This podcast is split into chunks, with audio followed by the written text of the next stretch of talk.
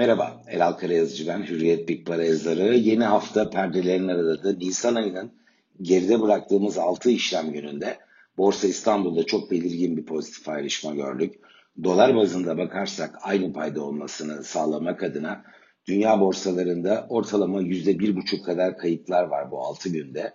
En iyi ikinci performansa benim izlediğim grupta Yunanistan imza attı. Dolar bazında %2.3'lük artışla fakat Türkiye %6.2 dolar bazı getiriyle borsalar arasında ilk sırayı elde etmiş oldu. Bu pozitif ayrışmada hem Türk lirasının stabil seyri etkili oldu hem de Türkiye'de yerel e, tasarrufçuların bu hem kurumsallar, yatırım fonları için hatta şirketler için hem de bireyseller için geçerli.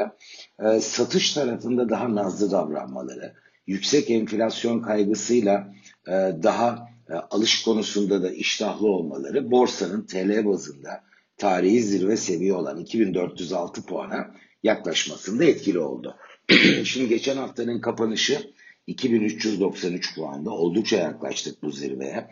16 Aralık'ta test etmiştik.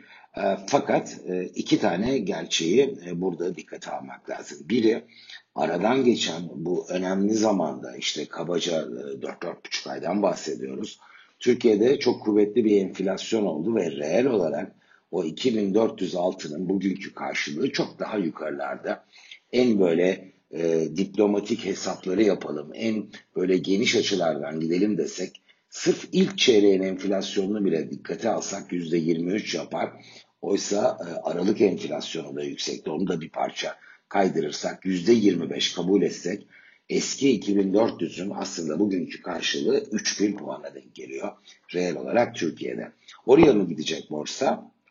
Bence çok zor. Ee, çünkü yurt dışında temelde satıcılı bir seyir var ve biz yılın ilk çeyreğinde ne oluyor diye bakarsak e, dolar bazında ortalama %16'lık kayıplar var. Özellikle de Avrupa cephesinde. Savaşın etkisi, enflasyon nedeniyle hızlanacak merkez bankalarının adımlarının ekonomiyi yılın ilk yarısında e, baskı altında tutacağı gerçeği diyelim. Artık beklentide diyemeyiz zaten yılın ortasına yaklaşıyoruz. Bütün bunlar yurt dışında satıcılı bir seyri beraberinde getirdi. Sadece Latin ülkelerinde çok iyi performanslar gördük biz 2022'nin bu geride bıraktığımız 3,5 ayında. O Latin ülkelerinin arkasından da Türkiye'ye geliyor.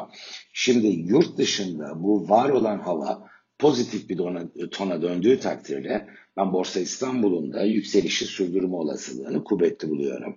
Belki dünya ortalamasının altında kalabilir ama yoluna devam eder. 3000'e mi gider?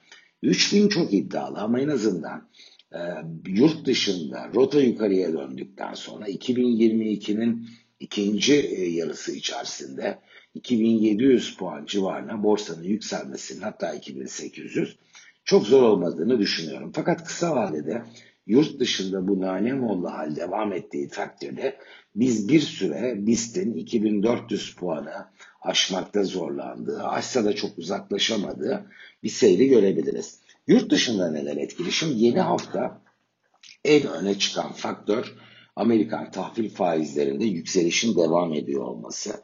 Bu Asya'dan gelen ilk işlemlerde biz 8-10 bas puan kadar ilave artış görüyoruz tahvil faizlerinde.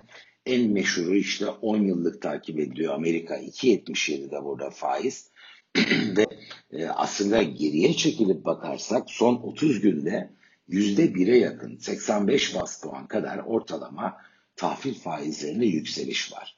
Neden? Çok düz ve basit bakarsak yüksek enflasyon, yüksek enflasyonu frenlemek için e, başta Amerika merkez bankalarının daha hızlı faiz arttırımları yapmak zorunda kendini hissetmesi ve bu beklentinin de gerçekleşmeden önce Fed'in devam edecek faiz arttırımları ve bilanço küçültümü piyasalarda fiyatlanıyor oluşuyor.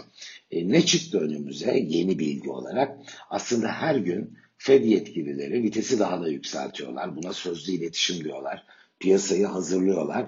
En son bir yine Fed yetkilisinin şu anda %0,5 olan FED faizinin %3,5 civarına kadar çıkması gerektiğini ifade etmesi kısa vadede e, vitesin daha da yükselmesine neden oldu. 4 Mayıs'ta ilk FED toplantısı var ve büyük bir ihtimalle biz o tarihte e, hem somut olarak takvimi alacağız bilanço küçültme ile ilgili. Kuvvetle muhtemel ilk bilanço küçültme eylemi piyasadan doların çekilmeye başlanması bütün bunları göreceğiz. Daha basit ifade etmek gerekirse bu önümüzdeki 4 Mayıs'a kadar olan bölümde yaklaşık 3,5 hafta biz eyvah FED fiyatlamasını e, kuvvetle muhtemel tamamlamış olacağız. Fransa seçimleri var. Aslında fena değil tabela. İlk tur Cumhurbaşkanlığı seçiminde Macron birinci oldu ama rakibi de Le Pen. Şimdi onlar 24 e, Nisan'da yeniden karşılaşacaklar. Anketler %54'de 46 gibi bir sonuçla Macron'un e, kazanacağını işaret ediyor. Bu da piyasa pozitif ama fiyatlamalarda şimdilik etkisi yükselen tahvil faizlerinin karşısında bir paraşüt, bir tampon olarak dengeleyici e, faktör olmasına neden oldu. Gözler elbette barış görüşmelerinde olacak ama görünen o ki burada süreç zorlanarak ilerle, ilerliyor ve e, en azından bugün itibariyle piyasalarda her an bir barış manşetiyle karşılaşabiliriz. Havası yok. Bu tip haberler bazen hiç beklenmediği zamanlarda geliyor. Her şey bir yana insani anlamda Ukrayna'da bir barış anlaşmasının gerçekleşmesini diliyorum.